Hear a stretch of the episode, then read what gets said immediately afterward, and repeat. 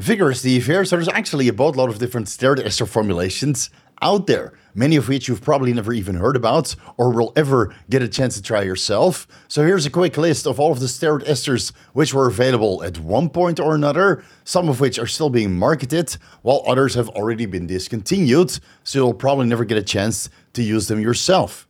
Here you can see on the list a couple familiar ones. We have acetate, benzoate, caproate, cypionate, decanoate, enanthate, and then we get into the little bit more obscure esters like uh, hexahydrobenzyl carbonate used in the parabolin ampules, isocaproate, phenylpropionate, propionate, undecanoate, and undestinate. So for the sake of this video, let's just focus on those commonly known and loved steroid esters, the steroid esters that we actually have access to. So what's your favorite steroid ester off this list?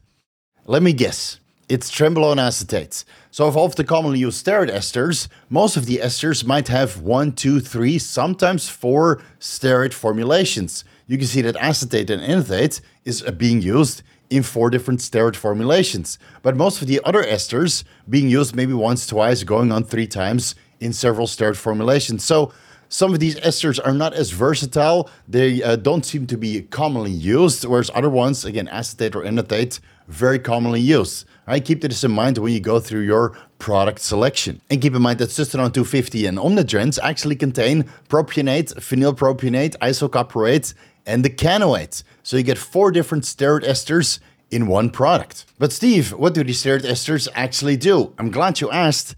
Esters make steroids more lipophilic, allowing them to be dissolved in oil, which we can then inject intramuscularly or subcutaneously. Now, that doesn't mean that the esterified steroid perfectly dissolves in a matched carrier oil. There's still a risk that this ester formulation crashes or crystallizes out of solution as the temperature goes down. And this is more apparent at higher concentrations. So you see that most of the pharmaceutical companies use a good amount of benzyl benzoate to kind of keep their steroid formulations in solution, preventing them from crashing. And some underground labs prefer to keep the benzyl benzoate content of their steroid formulas quite low, and then they might use ethyl oleate or another solvent which is synthetic and highly inflammatory to prevent this steroid formula from crashing, right? So when the pharmaceutical companies use benzyl benzoate, it might be 20, 25% of the complete volume of the product that you're injecting. And keep in mind that benzyl benzoate also acts as a prodrug delivery mechanism, allowing for, well, 20 to 25% of the uh, esterified steroids, which is contained within the product, to be absorbed within the first one to two days. And this is why, generally speaking, you see serum concentrations of testosterone or other steroid formulas rise within the first one or two days, regardless of the ester, regardless of the carrier oil, because it's the benzyl benzoate that helps with drug delivery. And on the subject of carrier oils, and don't worry, we'll do a separate carrier oil deep dive very, very soon. So subscribe now so you don't miss it. Carrier oils also influence the half life. When you inject a carrier oil, it goes into the injection depot. And besides the ester that influences the half life of a particular steroid, the carrier oil also influences that. So it might mean that the carrier oil, the injection depot, gets absorbed within one day up to 34 days, right? Keep this in mind when you start deciding which steroid ester formulation to go with. Not only the ester is important, but also the carrier oil. More on that in a separate video. Once the esterified steroid is liberated from the injection depot, it enters systemic circulation, and then the ester, which is attached to the steroid, is metabolized by esterases, one carbon atom at a time. Different esters have different amount of carbon atoms, and generally speaking, the more carbon atoms an ester contains, the longer it takes for esterases to metabolize the ester away completely, which ultimately liberates the steroid molecule, and it's a steroid molecule that can actually bind to the androgen receptor. Esterified steroids cannot interact with the androgen receptor, right? So you still need to go through this metabolic process making an esterified steroid biologically active. More specifically, carboxyl esterases metabolize the carbon atoms away from the esterified steroids. And carboxyl esterases are actually a superfamily of esterases. There's many different kinds. Carboxyl esterases are predominantly found in the liver, the kidneys, adipose tissue, the intestinal tract, and even the brain. But it seems that the liver is the primary location where the esterified steroids are metabolized into biologically active steroids. But this can also occur in other tissues, even within red blood cells. The half life of a steroid is somewhat directly correlated to the amount of carbon atom that each steroid ester contains. Keep in mind that the injection depot, particularly the carrier oil, also contribute to how fast or how slow a particular steroid ester is liberated, which also influences the half-life. And then it matters if you do intramuscular or subcutaneous administration. If you do intramuscular administration, there's even a difference between the intramuscular injection site, right? As an example, deltoid administrations seem to absorb and metabolize faster compared to GLUT administrations, albeit that GLUT administrations can also hold a significantly higher injection volume, up to 3 milliliters, whereas deltoids I would limit to 1 cc per site. Your individual carboxyl esterase enzyme activity highly determines how you metabolize the esters from the steroid parent hormone. And this also means that the carboxyl esterases that you have more of, again, carboxyl esterases are a group of different enzymes. If you have a lot of a certain carboxyl esterase that seems to prefer enanthate metabolism, then you as an individual should go with enanthate. And if you have carboxyl esterases that seem to favor cypionate metabolism, go with cypionate. The only real way of figuring out which esters your individual carboxyl esterases prefer is through self experimentation. Get your hands dirty. Give acetate a try for a month, then propionate for a month, enanthate for a month, cypionate for a month, right? Exact same milligram dosages, injection frequency, same injection depth, if possible, same carrier oil. Get your hands dirty, figure it out. The results will speak for themselves. And then you stick with the esters that your body agrees with. And the amount of carbon atoms that a steroid ester contains also determine how lipophilic this particular formulation is going to be. So again, generally speaking, steroid ester formulations with less carbon atoms allow for concentrations, let's say 25 milligrams per one milliliter, 50 milligrams per one milliliter, up to 100 milligrams per one milliliter. This is very common for acetate and propionate esters. And the more carbon atoms an ester contains, cypionate, enanthate, decanoate, undecanoate, undecanoate, these all allow for concentrations, let's say 200 milligrams per one milliliter, 250 milligrams per one milliliter, 300 milligrams per one milliliter. Right? So the more carbon atoms a, a steroid ester contains, the more lipophilic it's going to be. And as a quick side tangent, phenylpropionate, cypionate, and hexahydrobenzocarbonates have a cyclical benzyl structure at the end of the ester, which also affects esterase metabolism and how lipophilic this esterified steroid formulation can actually be. So let's have a quick look and see how many carbon atoms each steroid ester actually contains. As you go down the list, you see that carbon atoms are somewhat correlated to its half-life, but that isn't always the case because phenylpropionate with 9 carbon atoms has only a 3-day half-life compared to hexahydrobenzocarbonates with 8 carbon atoms has an 8-day half-life. Both have a cyclical benzyl structure. What's going on here? Well, that's the carrier oil, right? All of these uh, half-lives have been determined in certain carrier oils in certain injection frequency and injection depths. And unfortunately, none of that has been standardized, similar to the anabolic to androgenic ratings, right? So uh, take the half-life with a grain of salt. Regardless of ester, you should inject every single day. If you inject every single day, you get the most stable serum concentrations and the most anabolic response because there's less fluctuations in between the peaks and valleys. And it's in these peaks and valleys that metabolism occurs, especially of testosterone, right? In the peak of testosterone in serum, it metabolizes into estradiol and dihydrotestosterone. And then if we scroll down the list and we look at undecanoate with 11 carbon atoms, we see a range of half-lives between 20.9 days up to 33.9 days. 20.9 days has been determined in tea oil, and 33.9 days has been determined in castor oil. Right, so besides the carboxyl esterase activity and besides the injection depth, the carrier oil highly determines what the half-life of a particular steroid ester is going to be. That's all fine and dandy, Steve, but what does it even matter if I do daily subcutaneous microadministrations? Well, in that case, it doesn't really matter at all. Serum levels will be stable, regardless of the ester that you're taking or multitude of different esters that you're taking, regardless of your individual carboxyl esterase activity. If you do daily microadministrations, whether those are intramuscular or subcutaneous, levels will be stable. What does matter is the total net amount of actual testosterone or other anabolic androgenic steroid that you get for the amount of milligrams of this esterified steroid formulation that you're injecting.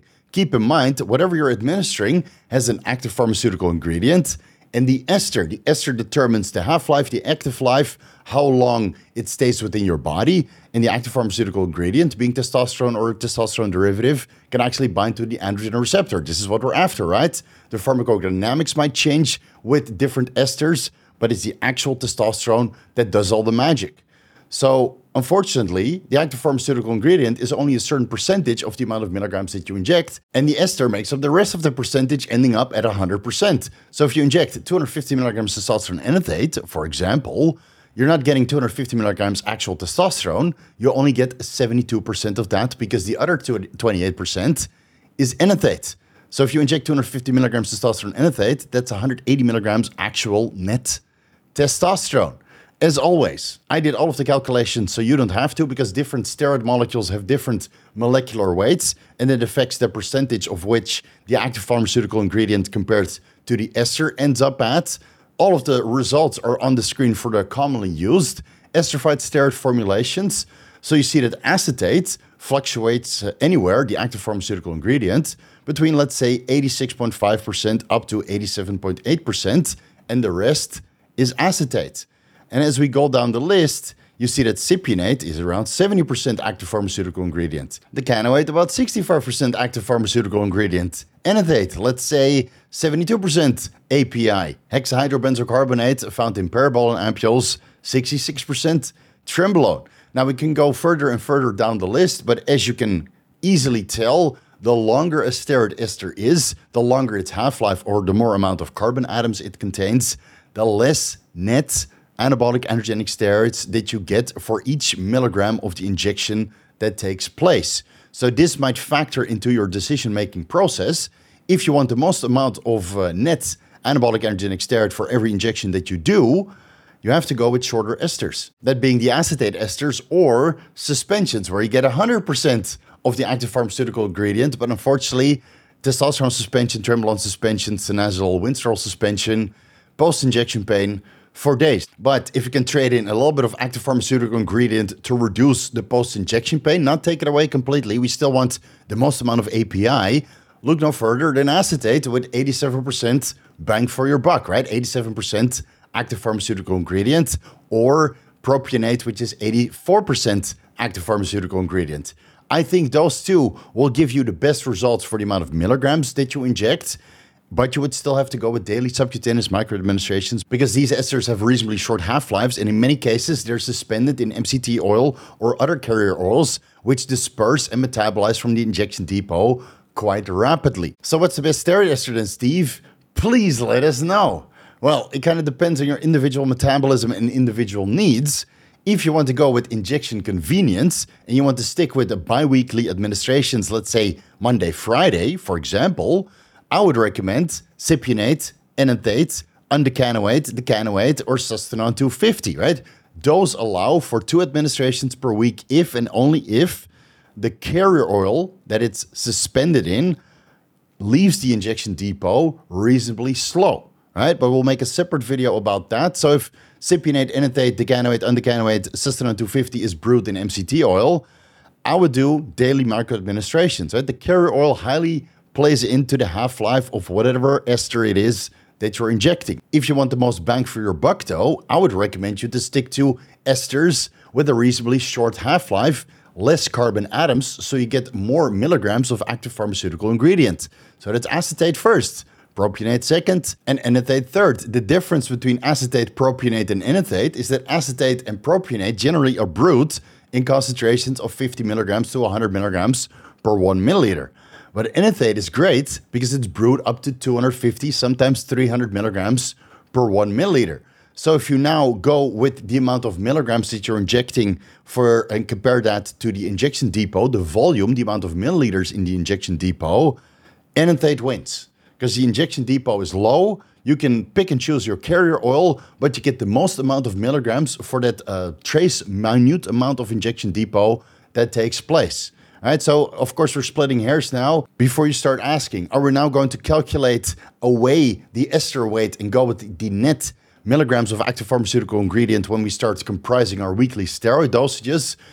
Look at it this way. All right, before you get too excited, look at it this way. When you talk about your income, do you mention your income before or after taxes? Right? In many cases, you want the income to look a little bit more appealing than the net amount of actual income that you get. We mention our income before taxes. As an example, let's say you make $100,000 per year, but you pay 35% taxes and now you're left with $65,000. What are you going to tell people? I make $65,000 or you make $100,000 and the government takes a percentage of that away. Steroids are exactly the same, right? You go with the weekly dose, active pharmaceutical ingredient, and ester included. So if you run 500 milligrams testosterone enanthate, that's 500 milligrams testosterone enanthate, giving you a net 360 milligrams testosterone, the 360 milligrams testosterone that you can detect in serum. It's very easy to keep track of your steroid dosages if you go with the active pharmaceutical ingredient and the ester attached, right? These are the milligram dosages, the concentrations that you find in the medical inserts on the product packaging, on the vials or ampules.